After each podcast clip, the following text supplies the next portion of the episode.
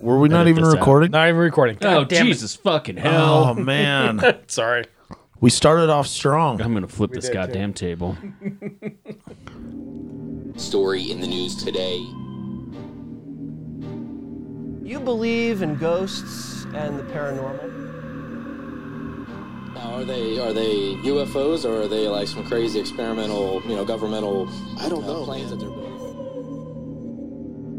And police in Española are catching more than just criminals. They're catching images of what they believe are ghosts. was this weird animal-like creature that was shot, wolf-like creature that just stood out in some odd ways.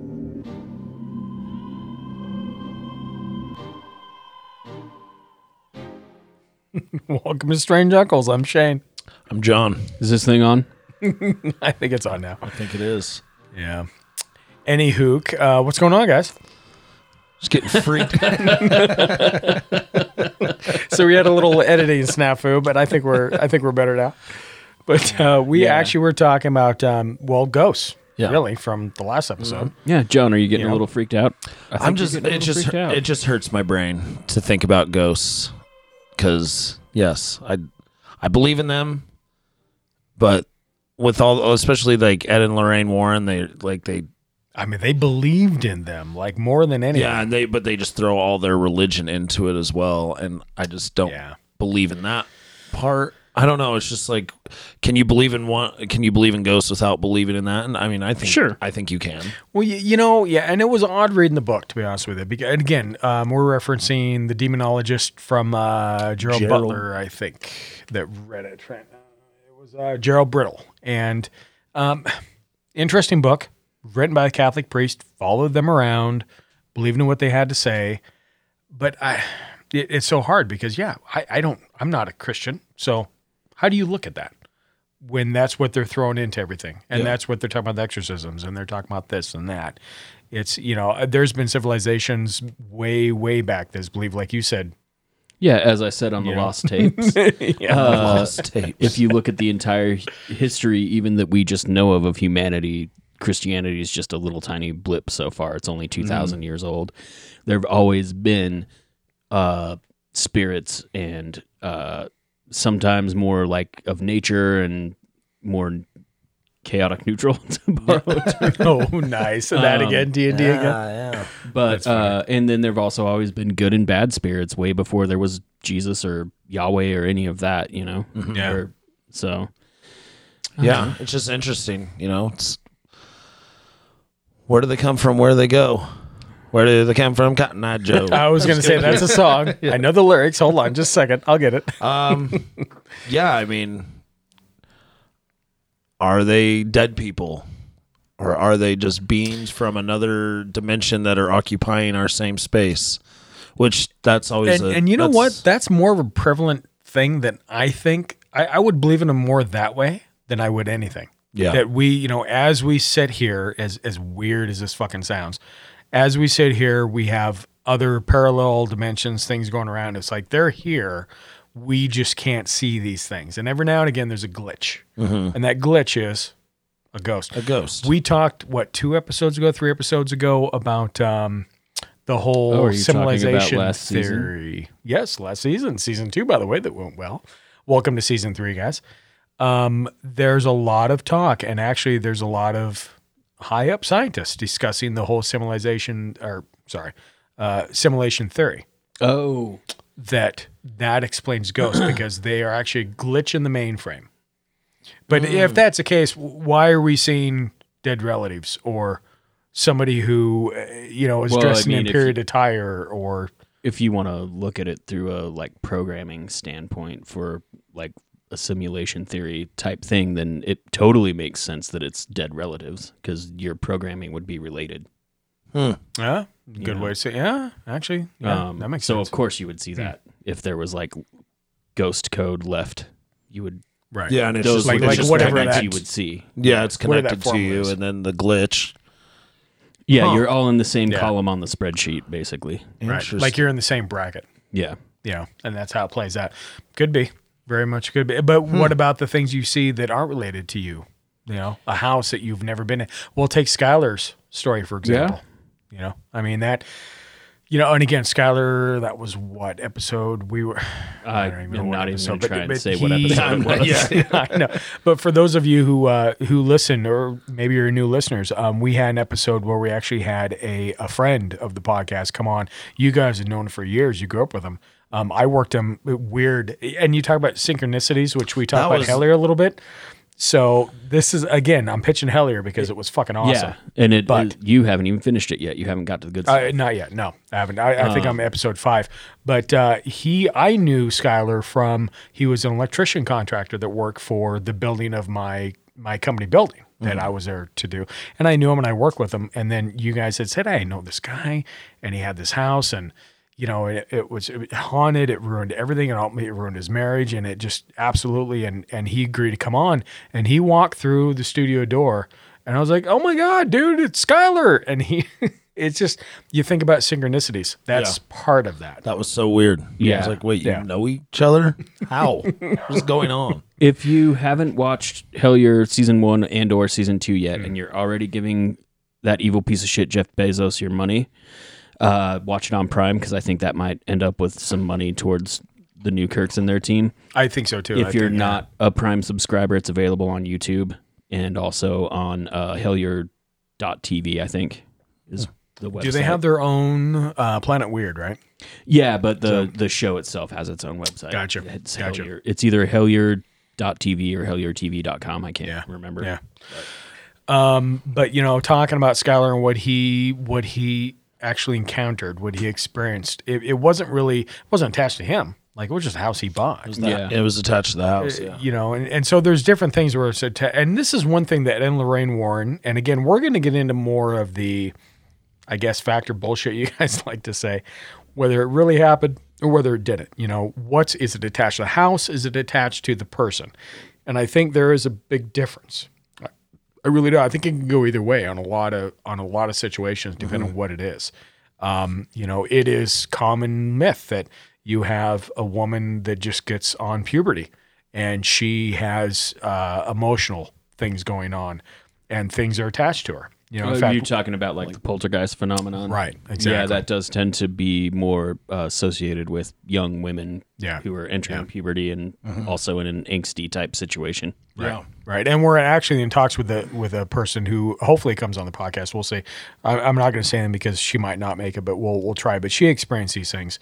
Um, I've experienced these things personally. Um, you, I know, Josh has experienced these things in your house. has been haunted as fuck. Yeah, yeah. So there's that thing. It's just weird when you think about it. So um, we're gonna dive, I guess, back into the Warrens. Unless you guys got any more theories you want to talk about, or we can go No. like case by case, kinda. I think we should just dive into some of the some of the work they've done. Um, this is kind of a side note, but uh, Yeah. before we dive into the cases, can you link to the episode with Skylar in the show notes? Oh, by all means, yeah, yeah. I'll Cool. dig that up. and We'll put that so in there. I thought that was everybody neat. check that out because that's our own like personal story with well, not our own personal story. That's our friend's personal story with all of this. But but you know what? He brought us into the mix. And honestly, I will say that when we actually did the recording and we had him in the studio and and we're watching him tell the story, um, and he's almost, I, yeah, it just it was very emotional. I will Yeah. say Yeah, it, it struck me. very so- heavy. Yeah. So, anywho, thinking of heavy, we're gonna go back into Ed and Lorraine Warren and um, yeah, and their world.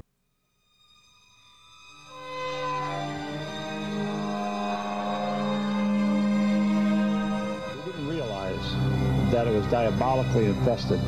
And on a scale of 1 to 10, I would have to say that Amityville was a 10. We're right. It all started out looking like there could have been human spirits. They would see human spirits.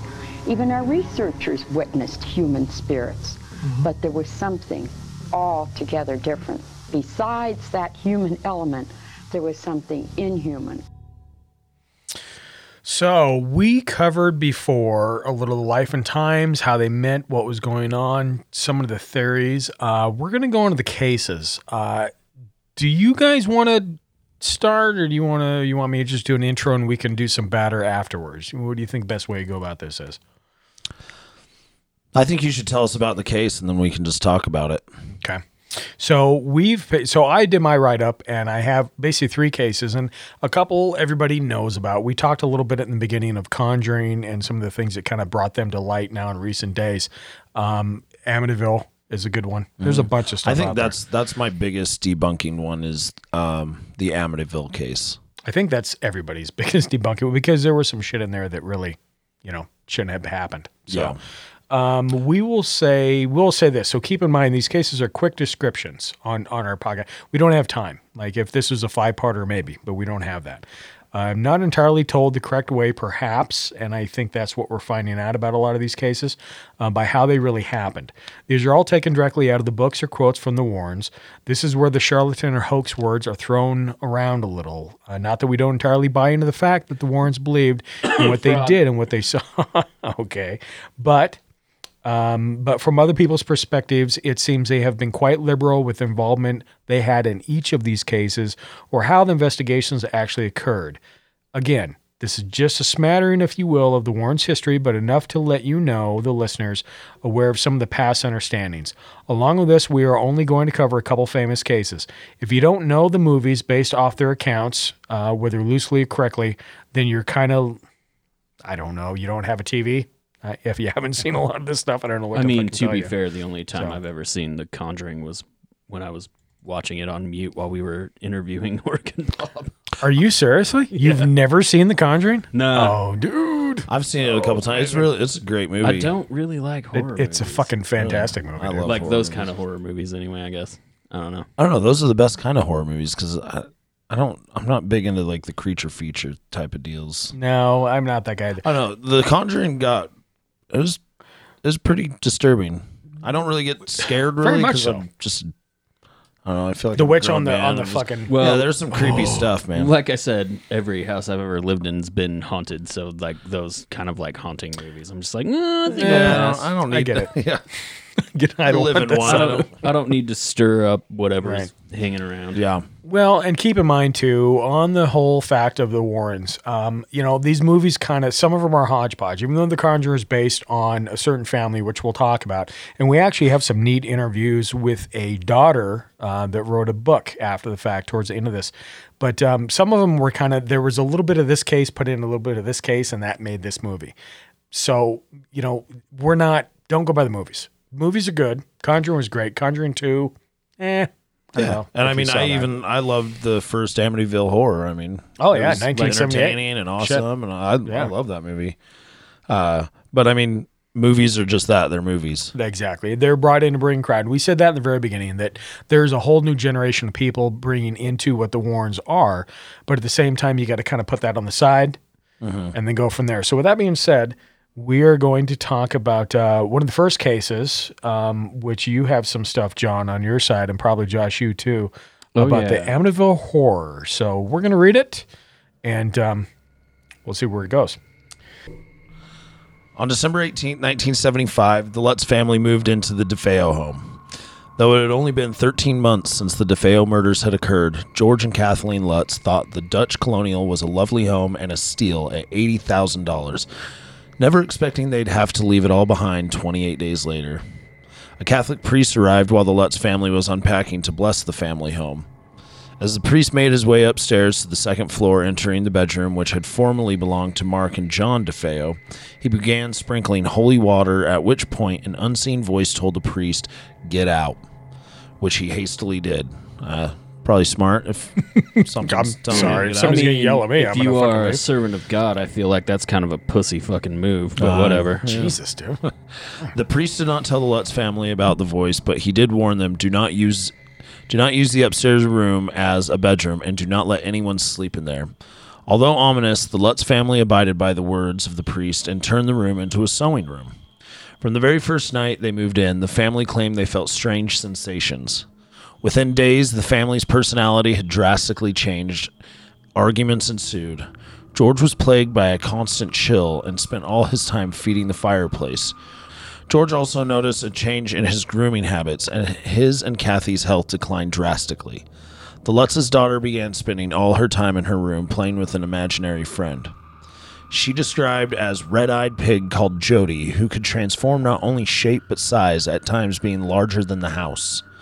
Jody also claimed she could not be seen by anyone unless she wanted them to. Mysterious foul odors would emanate from different locations of the house.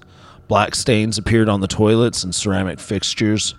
Kathy was touched by an unseen force, and a green gelatin substance would appear throughout the house. Hundreds of flies appeared in the sewing room, despite it being the dead of winter. George would wake up nightly at 3:15 a.m., which coincided with the time the police felt the DeFeos were murdered. George also awoke one night to witness his wife transform into a 90-year-old hag, and the next night she began levitating off the bed. How did he know 90? That's a pretty exact age. Maybe it's I just the, assume the that's- ballpark. Just like old as fuck. 90ish. Yeah. Okay. Yeah, but the Lutz family tried on numerous occasions to contact the Catholic priest, only to find the phones would cut out whenever they would try to call. After failing to get the priest to return, the family took matters into their own hands. Armed with a crucifix, they walked through the house, reciting the Lord's Prayer. A chorus of voices erupted in response, asking them, Will you stop? The final night was reported to be the worst. Bangings and rappings as loud as a marching band's emanated throughout the house, furniture being moved by its own accord, and the children being terrorized. After 28 days in the DeFeo home, the family claimed they could take no more. They grabbed only a few belongings and fled the house, taking shelter at Kathy Lutz's mother's home in nearby Babylon. 20 days after the Lutz fled, paranormal investigators Ed and Lorraine Warren were called in by Marvin Scott, a news reporter with Channel 5 New York who had covered the Amityville story and worked on a prior investigation with the Warrens. A team of reporters, investigators, and parapsychologists were assembled by Ed Warren and met at the house at 112 Ocean Avenue. The Lutz family refused to re enter the home. During the investigation, Ed was physically pushed to the floor while using some religious provocation in the basement. Lorraine was also overwhelmed by a sense of a demonic presence and was plagued by her psychic impressions of the DeFeo, family's bodies laid along the floor covered in white sheets, in a sense that a sense of physically being pushed back. The research team also captured an image of of a spirit that appeared as a little boy peering from the second floor. The land was also found to be used by John Ketchum. John Ketchum was a practicing black magician and had a cottage on the land prior to the construction of the Dutch colonial in 1924. John requested that his remains be buried on the property, and they remain there till this day. Bum, bum, bum. That's fucking weird. Uh, the Shinnecock Indians also at one time had an enclosure on this land that was used to house the sick and the mad. Those in this enclosure were left to die. The Warrens believed that the suffering there had left the property with a very negative energy and dark history, and that such a negative history was a magnet for demonic spirits and the preternatural. The Warrens believed that these energies directly impacted the lives of both the DeFeos and the Lutzes. The Warrens retrieved a handful of the Lutzes' earthly possessions and deed for the property. The Lutzes sold the re- rest of their belongings and relocated to California.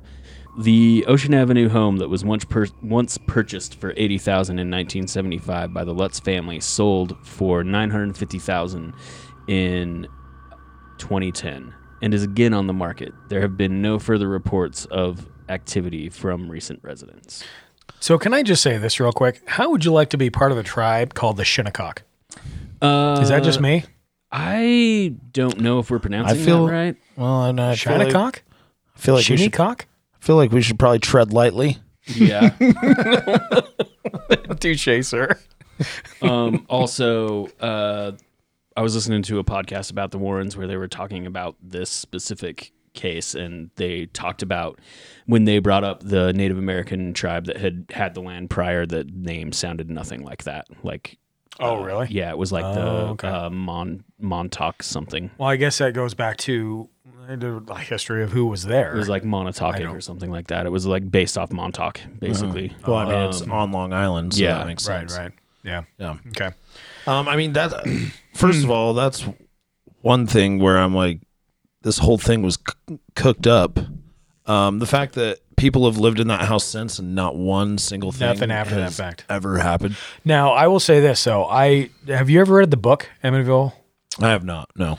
So the book is, um, well, the book scares the shit out of you. I'll be honest with you, just like the movie, like how it lays out and everything is. But uh, what got me intrigued was the one of the sons when he got older. He recounted a lot of what happened with his dad, especially George, and um, and it was pretty much. He says, "No, you can't even imagine what it was like living in that house." They made now, a, they made a documentary. I think it was on Netflix for a little while, and it was him recounting and they debunked his some stuff on experience there. when he was a little kid. But honestly, I mean, I'm not trying to. I am. I'm- oh, fair. That's why we're know, here. Like, I mean, I mean, that it just seems like it's a way to make some money. Uh, You know what I mean? Funny that you mentioned book. but they lost money though.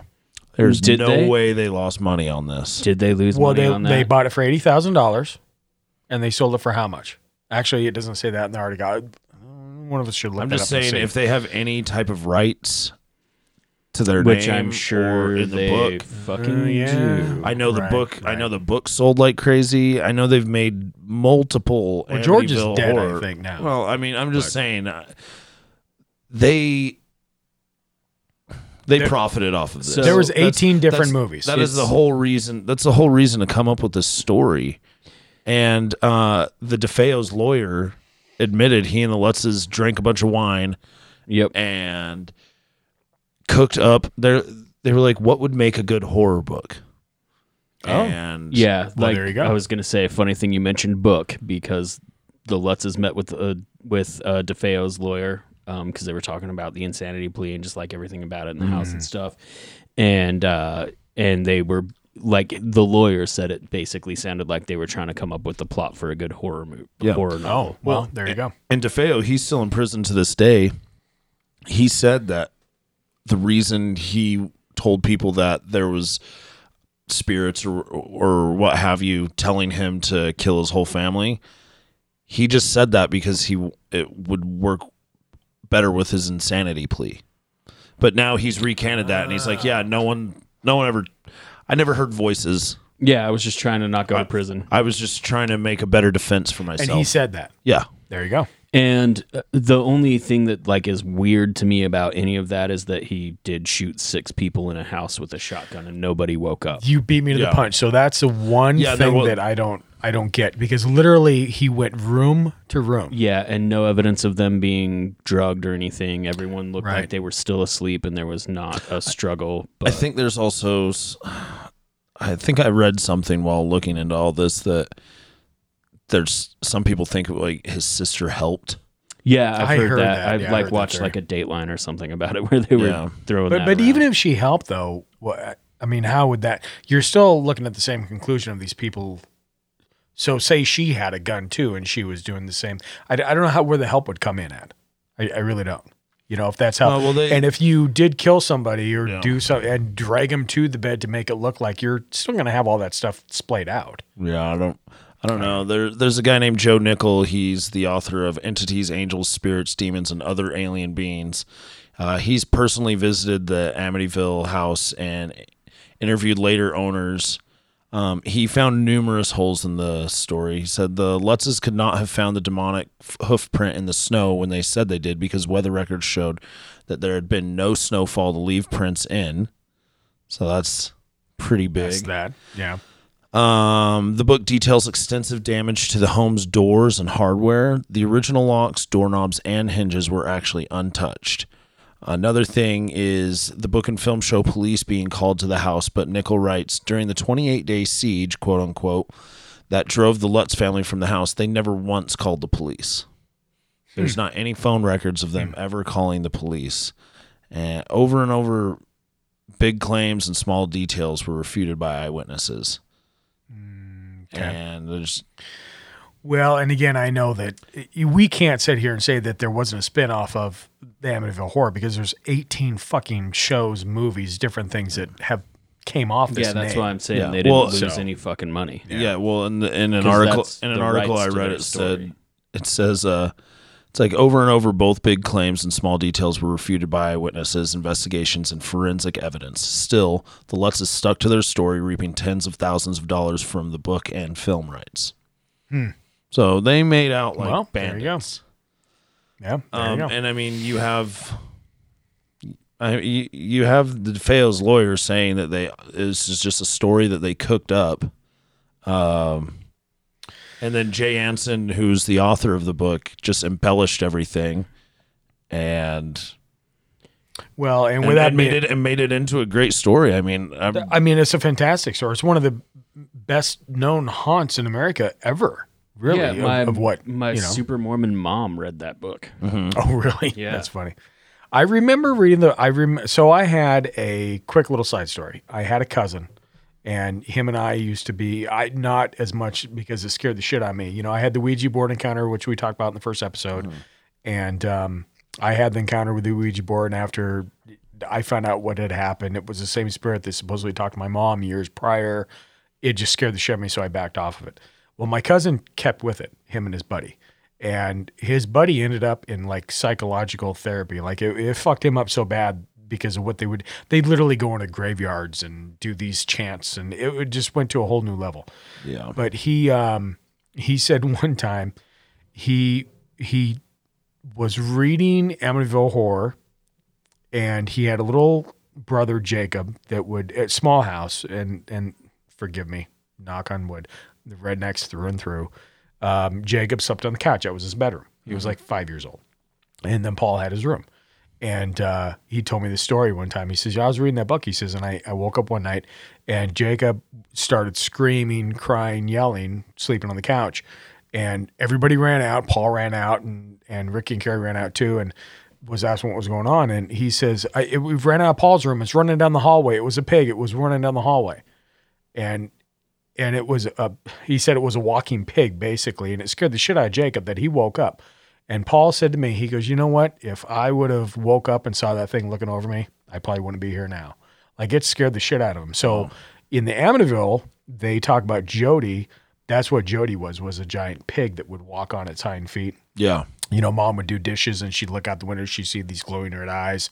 And, you know, again, a personal story because of, you know, what my cousin went through, but uh, not saying, not debunking what's going on because, yeah, I think Amityville in general is probably a hocus pocus part of bullshit. Yeah, and I mean, if there was know. any, if there was any grain of truth to it, the the author, somebody afterwards would have, it, the people that bought the house afterwards, Mm-hmm. right?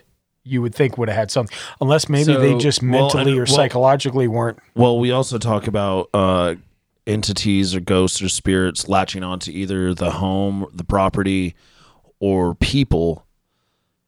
If it was latched to the home, obviously new owners would experience exactly. strange things.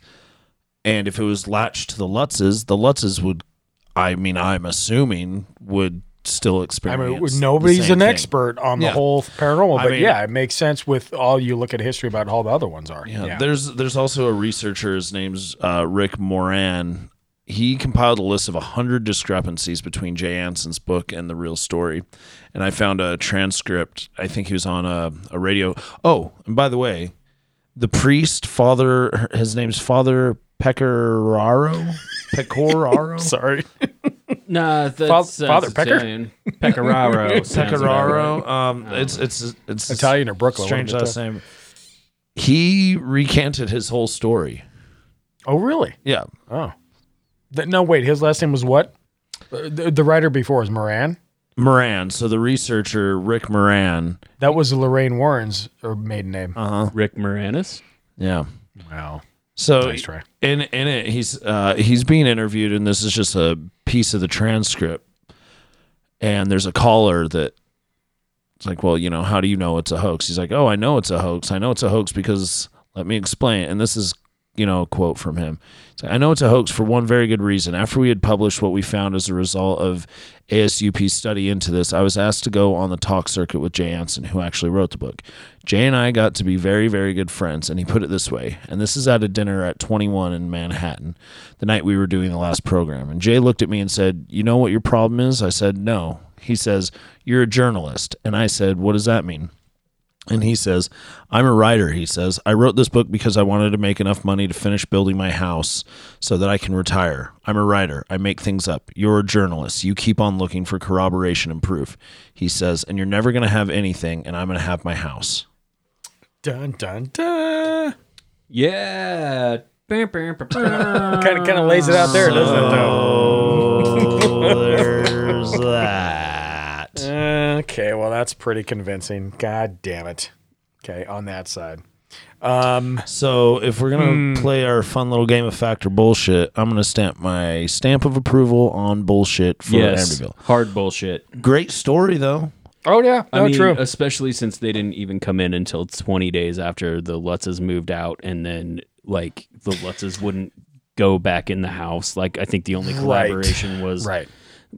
Was probably, hey, this is the stuff we said we saw. Yeah. So- Well, and then and the clip you played before, he's like, and Amityville, I that's a ten. That's a ten rating. It's like, no, Ed, you're full of shit. it's it's a yeah, it's a 10 on the fucking Okay, so bullshit. it- it's a ten on the bullshit. so meter. in the, in the book that we're reading, um, or that I read, the demonologist, uh, and that was true. They came after the fact. So um, Ed showed up where the Lutzes were staying at the time, and George basically, again, according to the book, George handed him the deed to the property and said, "Hey, this will get you in." And George or um, uh, Ed said, "Hey, do you want to go back to?" He says, "Absolutely not. Here's everything you need. Here's the keys. Uh, we don't have anything to do with that house whatsoever." And so that was, you know, how they. Well, I mean- in. but you know, I, that wouldn't surprise me if he did that because it's important to stick to your story if you're gonna. s- if that's the case, You know, like, especially if you're not if the Warrens weren't in on it. If they Right. were just if this well, is a so case now where here's the thing. the people who said they needed their help were perpetrating a fucking hoax. But do you think and they were in on it? to fool them?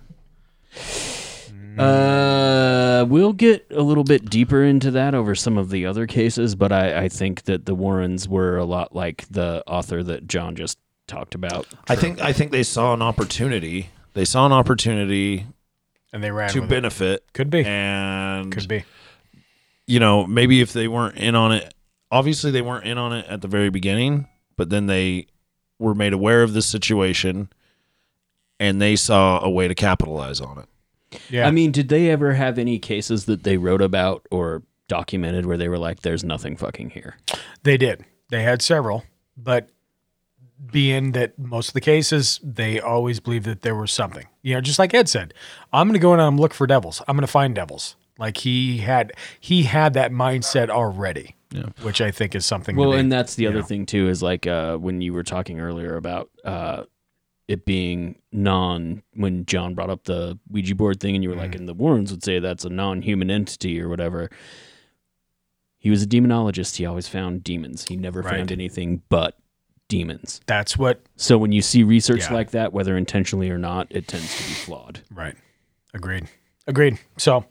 Um, we are going to take a quick promo and then come back with uh, a couple other cases and um, some more rebuttal. So stand by, guys. Believe in UFOs? Felt that chill up your spine that you just can't explain? Contemplate the other side of reality? Do you shake your head at the world that seems to have lost its common sense? Well, look no further than Strange Uncles. Find them on all podcast platforms and call their hotline to tell your side of reality at 801 252 6945. Open the gates.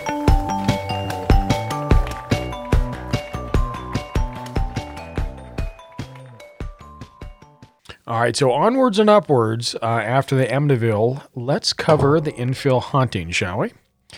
Uh, we got a quick clip to play, and uh, yeah, and then I think uh, Josh, you can read on. We'll go from there. So stand by.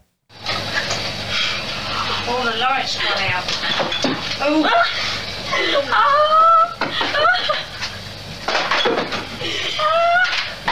Boys.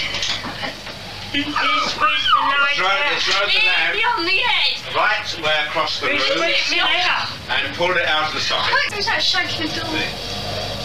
Oh. What's on there? Mum's laughing. Where is it? Oh! What? Okay, so on that clip, it's hard to see because you guys aren't watching. Um, it basically is a lamp got pulled out of the socket. Everything went into the dark. They didn't know what was going on. Things were moving around. In the very end, there was a shoe or slipper of some sort that flew out of nowhere and hit the door. Hmm. Uh, kind of when you when you watch on YouTube, you're like, eh, mm, I don't know how they can make this happen, but you know, with that being said, let's read the Enfield haunting, and then we'll go in through. Uh, we'll go past that. So, all right in there. Oh, you my dad. In August 1977, single parent Peggy Hodgson called police to her rented home in Enfield, claiming she had witnessed furniture moving and that the two of her, her four children said that knocking sounds were heard on the walls. The children included Margaret, age 13, and Janet, 11. A police constable said that he saw the saw a chair wobble and slide, but could not determine the cause of the movement. Later claims included disembodied voices, loud noises, toys thrown, overturned chairs, and children le- levitating. Which, by the way, there's a crazy picture of her 13 year old being thrown around on a bed. Over a period of 18 months, more than 30 people, including neighbors, psychic researchers, and journalists, said they've said they variously saw heavy furniture moving of its own accord, objects being thrown across a room, and the daughters seeming to levitate several feet off the ground. Many also heard and recorded knocking noises and a gruff voice. The story was covered in the Daily Mail and Daily Mirror until reports came to an end in 1979. Now, here's the flip side, just to be fair. In 1977, the Warrens investigated claims that a family in the North London suburb of Enfield was haunted by poltergeist activity. While a number of independent observers dismissed the incident as a hoax carried out by attention hungry children, the Warrens were convinced that it was a case of demonic possession. Although critics say the Warrens were involved to a far lesser degree than portrayed in the movie, and in fact had shown up to the scene uninvited and been refused admittance to the home, to add to this, it was also reported that the girls were caught trying to bend spoons, throwing their voices, etc. Even though some investigators have recorded or have recordings of video as well as audio to disprove this, the girls did admit to that some of the things that were happening were mischief they made up. But they claimed they only did it to try to deal with what was really happening. Uh, I guess is sort of like a acting out. Um, as a way to sort of comprehend the situation around them. The mother had f- absolutely no reason to bring any light to the situation, along with the fact of heavy furniture flying through the air. Could the girls have caused that? Not sure on this one. However, the book Demonologist mentions that the Warrens had taken at least three trips out to investigate the haunting. It's not very clear whether they performed this on their own accord or wanted the spotlight. Thoughts? They wanted the fucking spotlight. Well, they wanted the spotlight for sure. And because they're poor and destitute and had nothing better to going on. Yeah, I mean, they get a, and it's, I think it, you you said that uh, it, uh, it was a hoax carried out by attention hungry children, but the Warrens were convinced that it was a case of demonic possession. They're just Mhm. going around and claiming anything's a demonic possession, just like, oh, it's it's demons. It's definitely demons. Definitely demons. Definitely demons. Let me let me Nothing to do with the fact that you need to change the filter in your furnace. That noise you're hearing is definitely demons. like let me interject myself into this case. I mean, I- I'm not saying this case is bullshit. I mean, obviously some of it is because the girls. I feel like that's a weird coping mechanism that you try and make. I don't know. I weird get- shit's happening. I'm gonna like fake some of the weird shit that's happening because weird shit's happening, and that's how I'm gonna deal with it. Well, okay, hold on. Let's look on the flip side of this coin. You are a poverty family because they were. They were a low household income. Like they were living there for dirt cheap just because mom had a job, but really wasn't much. And that's the only life you know. And now all of a sudden you have something going on. Wouldn't your creative imagination maybe try to spool that around a little bit? That's know, my man. question. And maybe uh, not. I don't know. I, I don't think I would do that. But at the same time, Yeah, I mean, I want to see some of these pictures too. Are they in the demonologist? I, was going to have you guys actually look at the pictures because they're Yeah. kind of doors manif- manifestating from different places type thing. But Yeah, I looked at some, and there's that's also so when she jumps on the bed, for example, is she just somersaulting on the bed, or is she actually going through conniptions? And that's the thing. That's what they're saying. It's either this or it's that. That's the thing is it's like really easy to fake that fake those photos and I mean it obviously has worked for the Warrens because we're talking about them now, and Mhm. everybody's talked about them, and Right. there's been millions of dollars made yeah, on and these. Hollywood loves them. Yeah, and so I think they, of course, they're gonna say it's demons because then that brings attention to them. They can do, they can manipulate all of this. Um, and while they didn't charge for their investigations, they never charged but for their they made investigations. money off they them made anyway. money, plenty of money off of books. Well, and, and agreed. They actually flew across the world. Like they had seminars, they went to colleges, they went Yeah. all over the place where they were really never at home Mhm. for a big stretch of the time, about 10, 15 years, where they were doing all these encounters and all these experiences and all these um, speeches. Yeah. So, And you know. so a lot of their evidence is mostly photographs taken by them or like People their- that worked for them. people that work for them. And the majority of their photographs that they claim are legit are just pictures of blobs of light on a piece of film. Um, ton- Okay, with that there's being said- tons of ways to get that on. With that being said, I'm going to hand you guys a book. You, I'm going to let you read through some of the pictures or look through some of the pictures, and then I, uh, there's one more trial. There's one more action encounter that I have in here that I'll read out, and we'll we'll go forth. Well, but like, So, so. that's why I asked earlier: Is there anything they just walked away from and said, "There's nothing here"?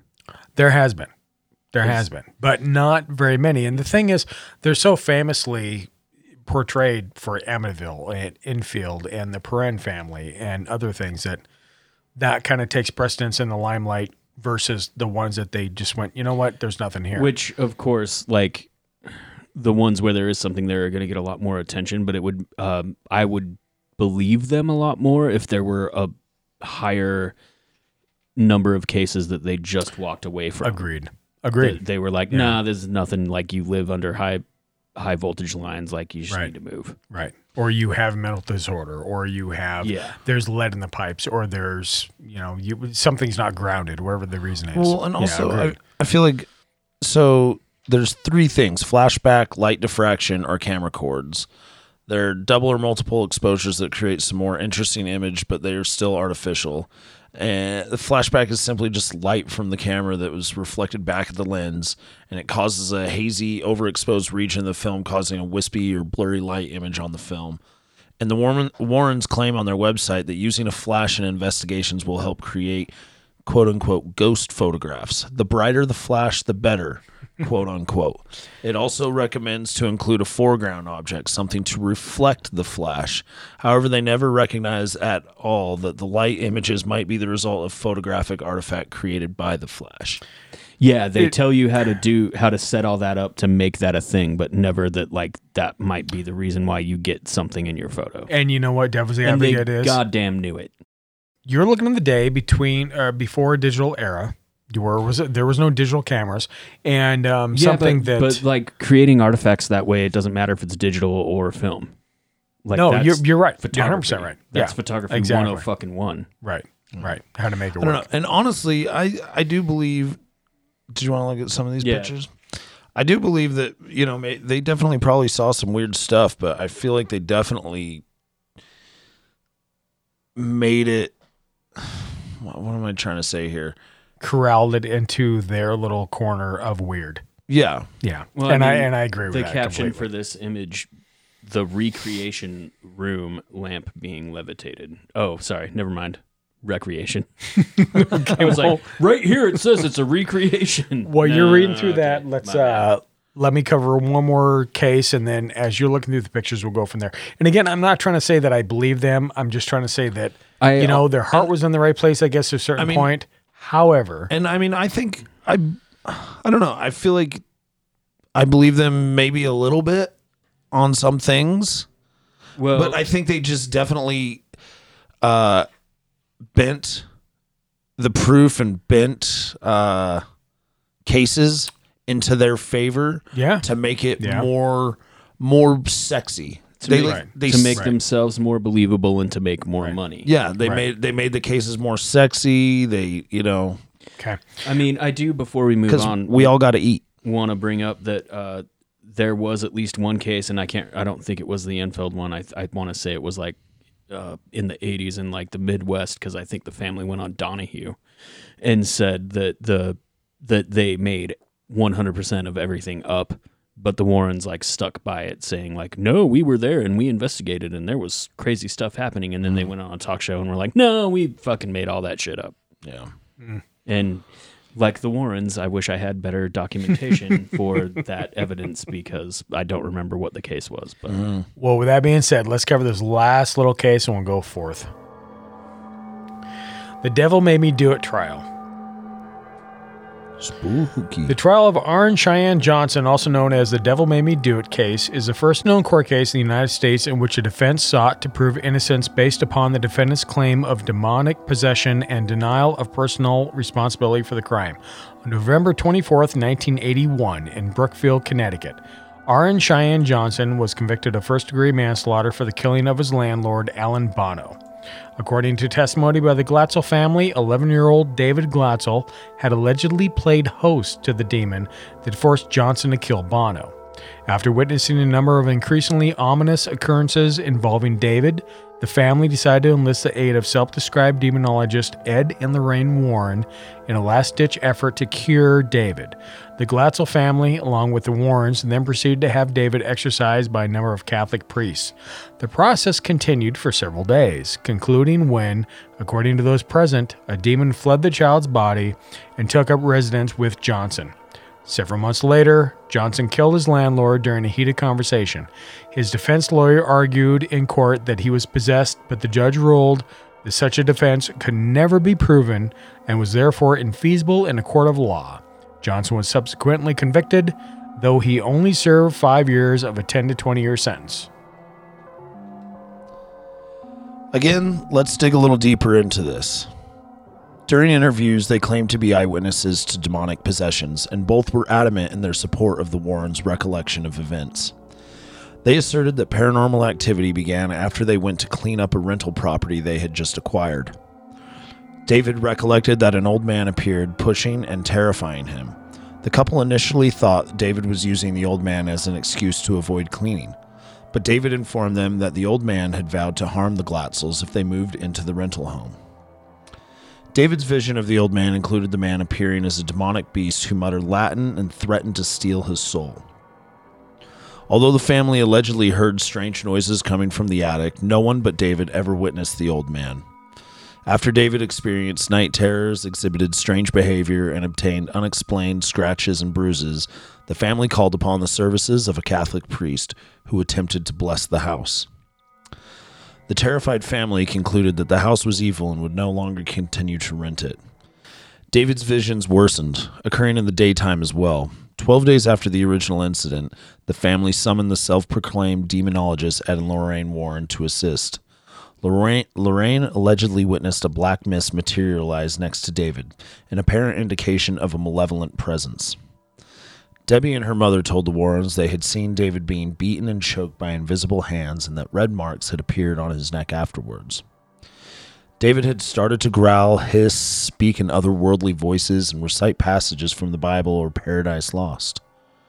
The Glatzels recounted how each night a family member would remain awake with David as he suffered through spasms and convulsions. After receiving prognosis of multiple possessions from the Warrens, David was subjected to three lesser exorcisms. Lorraine asserts that David levitated, ceased breathing for a time, and even demonstrated the supernatural ability of precognition, specifically in relation to the murder Johnson would later commit. In October 1980, the Warrens contacted Brookfield police to warn them that the situation was becoming dangerous.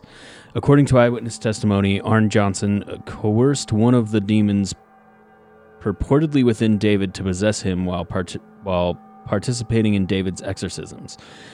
Johnson returned to the rental property to examine an old well that supposedly housed the demon. In both the dramatized versions and his personal account, Johnson recollects that this was the final his final encounter with the demon while completely lucid. As David's condition continued to worsen, Debbie and Johnson decided that it was time to move out of her mother's home. Debbie was hired by Alan Bono, a new resident in Brookfield, as a dog groomer. Debbie and Johnson regan- began renting an apartment close to her place of employment. After moving in, Johnson started to exhibit odd behavior that was strikingly similar to David's, causing Debbie to fear that he had become possessed as well. According to Debbie, Johnson would fall into trance like states wherein he would growl and hallucinate, but later have no memory of it. Sounds like he's drunk. On February 16th, 1981, Johnson called in sick to his job at Wright Tree Service and joined Debbie in the kennel where she worked, along with his sister Wanda and Debbie's nine year old cousin Mary. Bono, the couple's landlord and Debbie's employer at the kennel, brought the group brought the group lunch at a local bar and proceeded to drink heavily. Hell yeah. Mm-hmm. As one would do. After lunch, the group returned to the kennel. Debbie then took the girls to get pizza, but insisted they return quickly, anticipating trouble. When they returned, Bono, intoxicated at this point, became agitated. Everyone left the room at Debbie's urging except Bono, who seized Mary and refused to let go. Wanda told the following events to the police. Mary ran for the car as Debbie attempted to mitigate the situation by standing between the two men. Wanda tried in vain to pull Johnson away. Johnson growled like an animal, then drew a pocket knife out and stabbed Bono repeatedly. Bono died several hours later, according to Johnson's lawyer. Bono had suffered four or five tremendous wounds, mostly to his chest, and one that stretched from his stomach to the base of his heart. Johnson was discovered a few miles away from the site and was later and was taken to the local jail for the murder of Alan Bono. So that's one that is not a movie as of yet. As of yet. I mean, I think at this point it's just a matter of time before every case they ever made, like any report about, gets made a movie because true. they're fucking cash cows. Yeah, definitely. Um, I don't know. So, well, David's brother wound up suing the Warrens on grounds that his brother was mentally ill, not possessed, and needed actual help from actual doctors. According to Carl, the Warrens promised his family that they'd become millionaires if they would insist that the boys had been plagued by demons instead of a completely treatable mental disorder. Yeah. They also promised that Johnson could beat the rap by using demonic possession, possession as a defense, a seemingly bulletproof tactic that somehow only succeeded in earning Johnson a prison sentence. Hmm. Yeah, you just got a disturbed person. Yep. That's Well, and, and, why would you like, hey, demon, that I'm trying to get out of my stepson? Why don't you jump in me? yeah. Why would you ever do that? What the fuck? Nobody ever saw Exorcist? Come on, guys. You never saw that show? I, I did see it. I'm just saying. Um, also, when the Warrens were writing In a Dark Place, the book upon which uh, the cosmically forgettable 20, 2009 film The Haunting in Connecticut was based, uh, they contacted horror ar- horror author R- Ray Garton to help. Garton went into the project thinking he'd be interviewing a family who truly believed they were haunted, but quickly found that the family was deeply troubled and no one involved could keep their story straight. When he expressed his concern to Ed Warren, he reported all the people who come to us are crazy. Just use what you can and make the rest up. Make it up and make it scary. That's why we hired you. Damn. It's those real life quotes that really get you. Yep. That's really what gets you. And I mean, just with like that, that almost sounds exactly like the conversation between the lawyer for the DeFeos and the Lutz family. And Yeah, they just wanted you to make a scary story. Yeah. Because that sells. make it up and make it scary. That's why we hired you. Yeah. I mean, yeah. In con- I mean, basically, in conclusion, I think the Warrens, you know, maybe they. I just don't believe them. I don't know why. I want to believe them. Well, it's not in conclusion yet. I think we still have the final Yeah. days, and we're going to talk about uh, Well, we d- the okay. Perron So family, which I would like to because uh, that's one case where this is kind of might be a little bit legit, you know, Where- only because of the daughter. where at least they're still saying like all that stuff actually happened. Right. Yeah. Right. You know? And that's Um, why I say, like, maybe most of it's bullshit, but maybe some of it's real. I think they, whenever they could find even the least hinkling of something being weird, they were like, "Cool, Demons. Agreed. It's demons. Agreed. And you know, and you look at if you have somebody like Ed, who that's what he is focused on, he's going to make anything out of that. It's going to happen. I mean, there, you know, there, there's no doubt. Now, saying that there wasn't something that they were involved in that really was an encounter or spiritual, I, I think so. But some of these things, and that's one of the reasons we threw that last case in there that you read, Josh, because it, it really isn't. it really is a mainstream, but at the same time, you got to encompass a different that. I don't think that was anything possessed. I think that was just somebody who was fucked up. Yeah. Mhm. Period. They're just so they're in it for the money. Yeah. Well, I mean, a lot of people who end up getting exorcisms from whatever church for whatever reason are uh, honestly just they have mental health issues. Right. Right. Well, with that being said, I think uh, we're going to wrap this up a little bit on the final days, and mainly, I think more than anything, respect just for the Warrens because I'm sorry, I got a lot of respect for them because they really they their whole life went into something, whether they maybe flipped it out to be money or uh, fame, could be, but Well, at the same time, you're looking at fifty something plus years of them just doing what they love to do. It really is love story in a weird way, I guess. They loved making money and being famous. Well, no, they loved each other and ghosts, but thanks for that one. Well, I mean, I'd say all of the above. Um, I mean, to be fair, Yeah. this is like this is your wheelhouse. This is the stuff that you're into and that you care about a lot. And like, Yeah. uh, well, I've seen it. yeah. I've seen it. I've I've lived through it.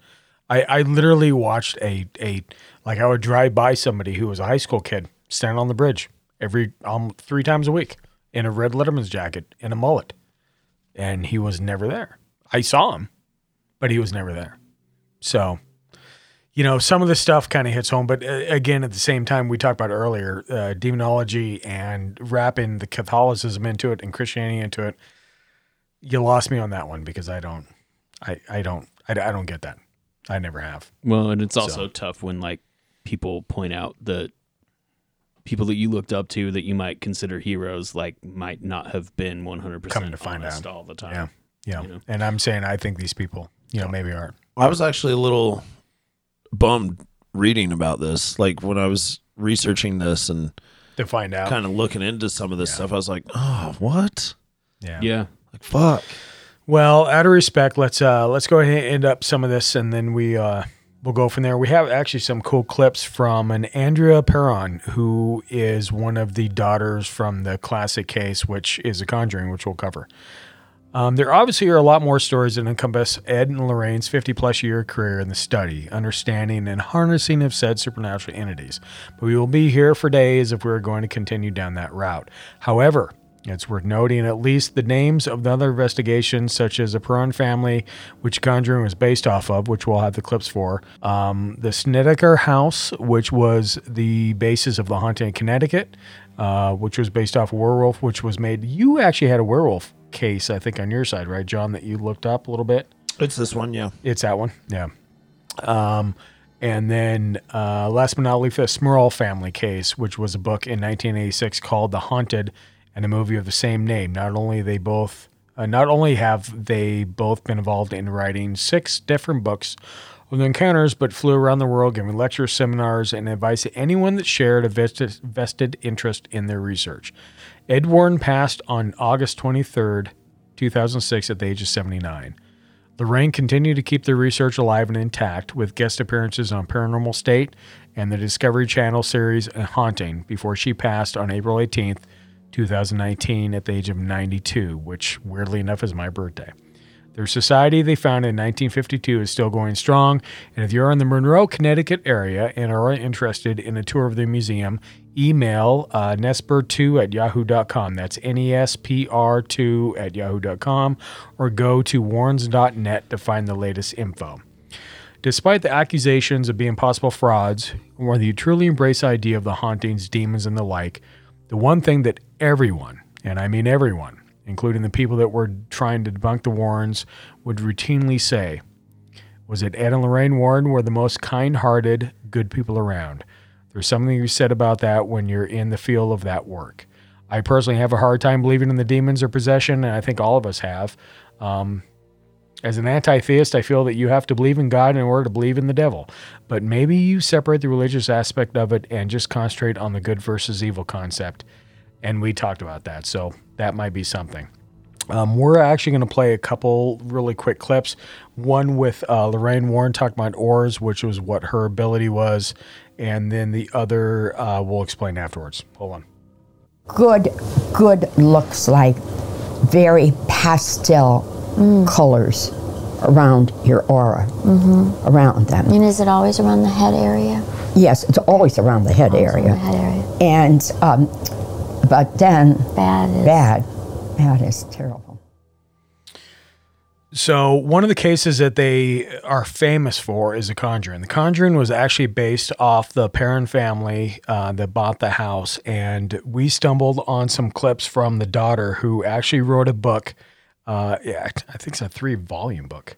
Really, it's which I don't know how much information you can get off that, but um, her name's Andrea, and she uh, explains literally about kind of what happened. It's very interesting. So listen to this into the dining room and I saw an oddly dressed man in the corner of the dining room and I greeted him because I was a polite child. I said good morning and he didn't respond to me. His focus was entirely on the elder gentleman who was moving out of the house who had sold it to us.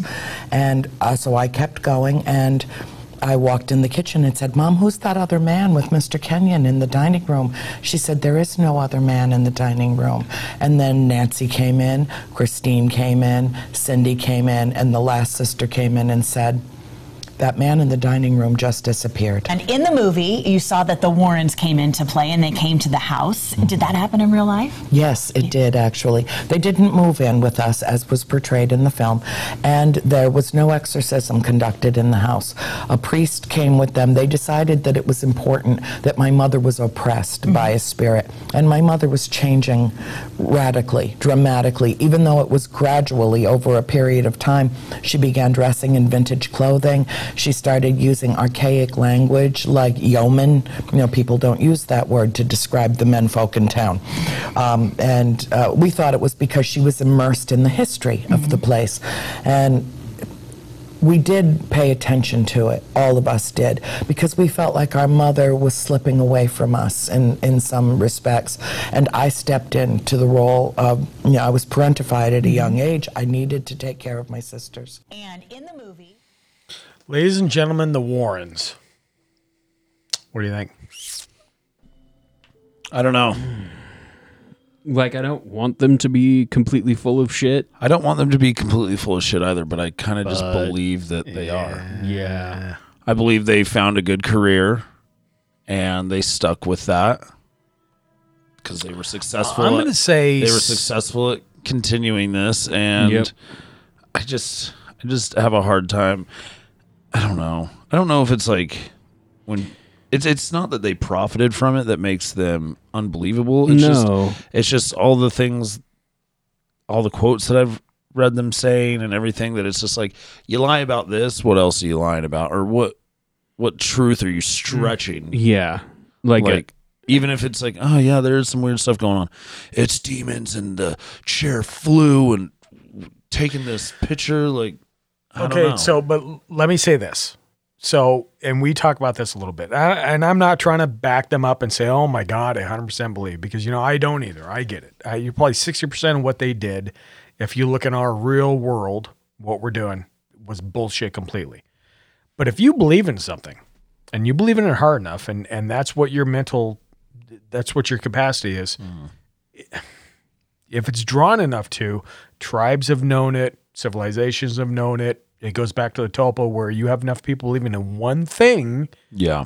Is it possible? And so if Ed really believed and Lorraine really believed, and these were more manifestations than they were people that had a problem in their own mind. So that make sense? you're saying there like a was collective consciousness is creating this. like maybe Yes, there and was they like, had enough power to make that little fucking hub. Like a little a little something weird is know. happening at someone's house. They call the Warrens. The Warrens come in believing that it's like something crazy, and Blow then they complete- Blow manifest completely out of fucking proportion. Exactly. Eh, Not mean, saying it's there, but even even without manifesting it, they could just do that accidentally by like.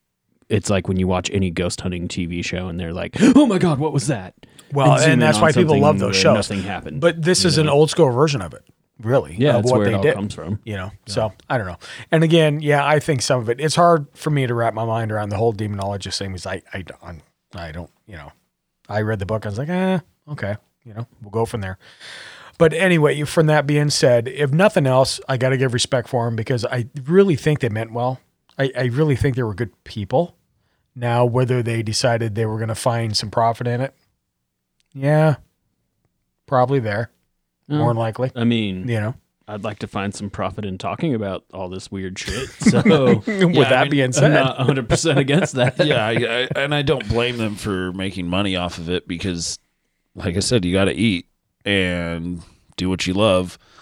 But I think they definitely yeah, maybe their ethics were a little they askew. definitely bended the lines to make a little more Yeah. make a little Yeah, more money. Agreed. I see that. Yeah, I mean, I don't know. Maybe they were just really good storytellers who got caught up in telling stories and forgot that they were supposed to be researching shit. Yeah, they- somewhat scientifically and they- not bending facts. They definitely weren't objective. Like they didn't. They definitely didn't like try and come at this in a neutral type of way and just follow.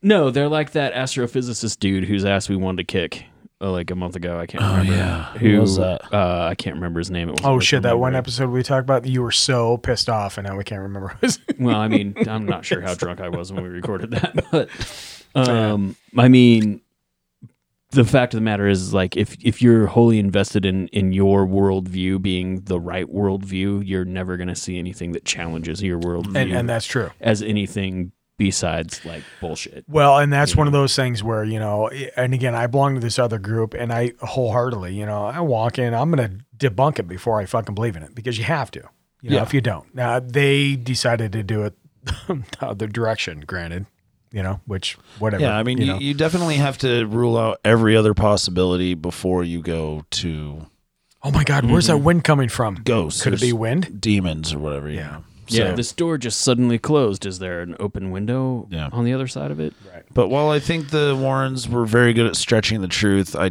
do believe this phenomenon is real. And I do Very much so. I, I do believe there's a lot of unexplained things that happen to people and families and Yeah, and I- and I'll say I'll say it again, and and I, we've had other people on the podcast that, oh, I'm an expert in. No, nobody is a fucking expert in this realm. They're No. not. They're just Yeah. not. I mean, 'Cause there- honestly- there's nothing. To, there's no Because of- expert to it. yeah, because you don't know what it is. No. You can't be an expert at something No. you don't know what it is, even if you claim you do know what it is. The only narrative that I've heard that m- that I don't think would need some churching up to make it like compelling. Churching up, like you uh, say that. is basically Sky's story, and even that happened over the course of months. So to make it like an entertaining like story, you would condense things and fuck with the timeline and like And and this you is exactly the thing. When you talk about anybody that wants to get and take me, I will fucking tell you, take my word for it. Anybody who wants to get in the paranormal field and go investigating for ghosts, it is a long, boring, drawn out. I saw nothing. I saw shit for weeks and months on end before one tiny thing may happen. This is not an exciting realm, and I think that's where the Warrens made it exciting all the time. yeah, they, they made it sexy. You know? Yeah. Yeah. Yeah, exactly. Yeah, like I was saying, That's not the case. before. Like every house I've ever lived in's been haunted, but that doesn't mean something fucking happens every single day. Right. It just means. But I everywhere will I've tell you spent that every a time you large text amount me, of I time get with- all excited because I'm like, "Oh shit, dude, can I come over?" Oh, with you my mean like EMF last meter?" time when I when it turned out that the light bulb just burned out? Yeah, but it was still exciting me a little bit. Hey, but you found out that the light bulb was burnt out. right. yeah, it's a win-win. Exactly. And then there was the other time when the Christmas lights came on when they weren't plugged into anything. Although Aubrey told me they were plugged into something. She's like, "You don't remember that, right?" And I was like, "I was fucking sober when that happened, and I was telling you there was nothing weird, and you can't tell me." And you were all freaked out, and I was like, Don't funny. worry about it. They're just probably not plugged in all the way." And that's when I found out they weren't plugged in at all. And she was like, "No, they were plugged in." And I was like, Huh. Which one of us is remembering things wrong? Memory is fallible. That's funny. Well, guys, hopefully you enjoyed that episode. Uh, stand by because we have what on the f- horizon 37th par- parallel along think with. that's what we're talking Yeah, about we're we're next. gonna dive Yeah. into the 37th parallel on the next episode. So And I think after that is magic. And so there you go. Stand by, everybody. So should be fun. Um, you guys got anything? Promotions? Anything to wrap up with? Uh, I don't know. I feel like maybe if you follow my Instagram and like pump up my following, my follower numbers, I'll. You'd be happy. Yeah. No, actually, Yeah. I don't give a shit about that. just find us on social media. You can find us at blah blah blah blah blah blah blah. Just kidding. Yeah, just search some Strange Uncles. Uh, we're Strange Uncles Podcast on Instagram and Facebook, and Strange Uncles on Twitter. And you can find our website, mystrangeuncles.com. Uh, tell us your encounters. You can find everything on their website if you want, including some of our write ups. And you can call us at 801 252 69 45. Tell us your Um, encounters. Oh yeah, and please do because if there's or suggestions for topics you'd like us to talk about. I I mean, I assume if you're listening to this, you like listening to us talk about things. I'm so open. It know. definitely helps too because we, I mean, we have our own thoughts of subjects that we want to talk about, but um, the 37th parallel is actually That's a inter- I'm- listener's I'm- suggestion. yeah, and I'd exactly. actually already read the book, so I was like, well, that's a great idea. There Let's you do go. it. So yeah, we'll add to it, and uh, hopefully we'll have some uh, guest hosts on earlier or later on in the year, and uh, some people we found kind of in the nooks and crannies. Hopefully you guys like them. So anyway, we hope so. So this has much. been fun, and I guess we can uh, close the gates. Close the gates. Close the gates. No, wait, keep them open. No, we said close the gates. The power of Christ compels you to keep them open. All right, fucking shut them.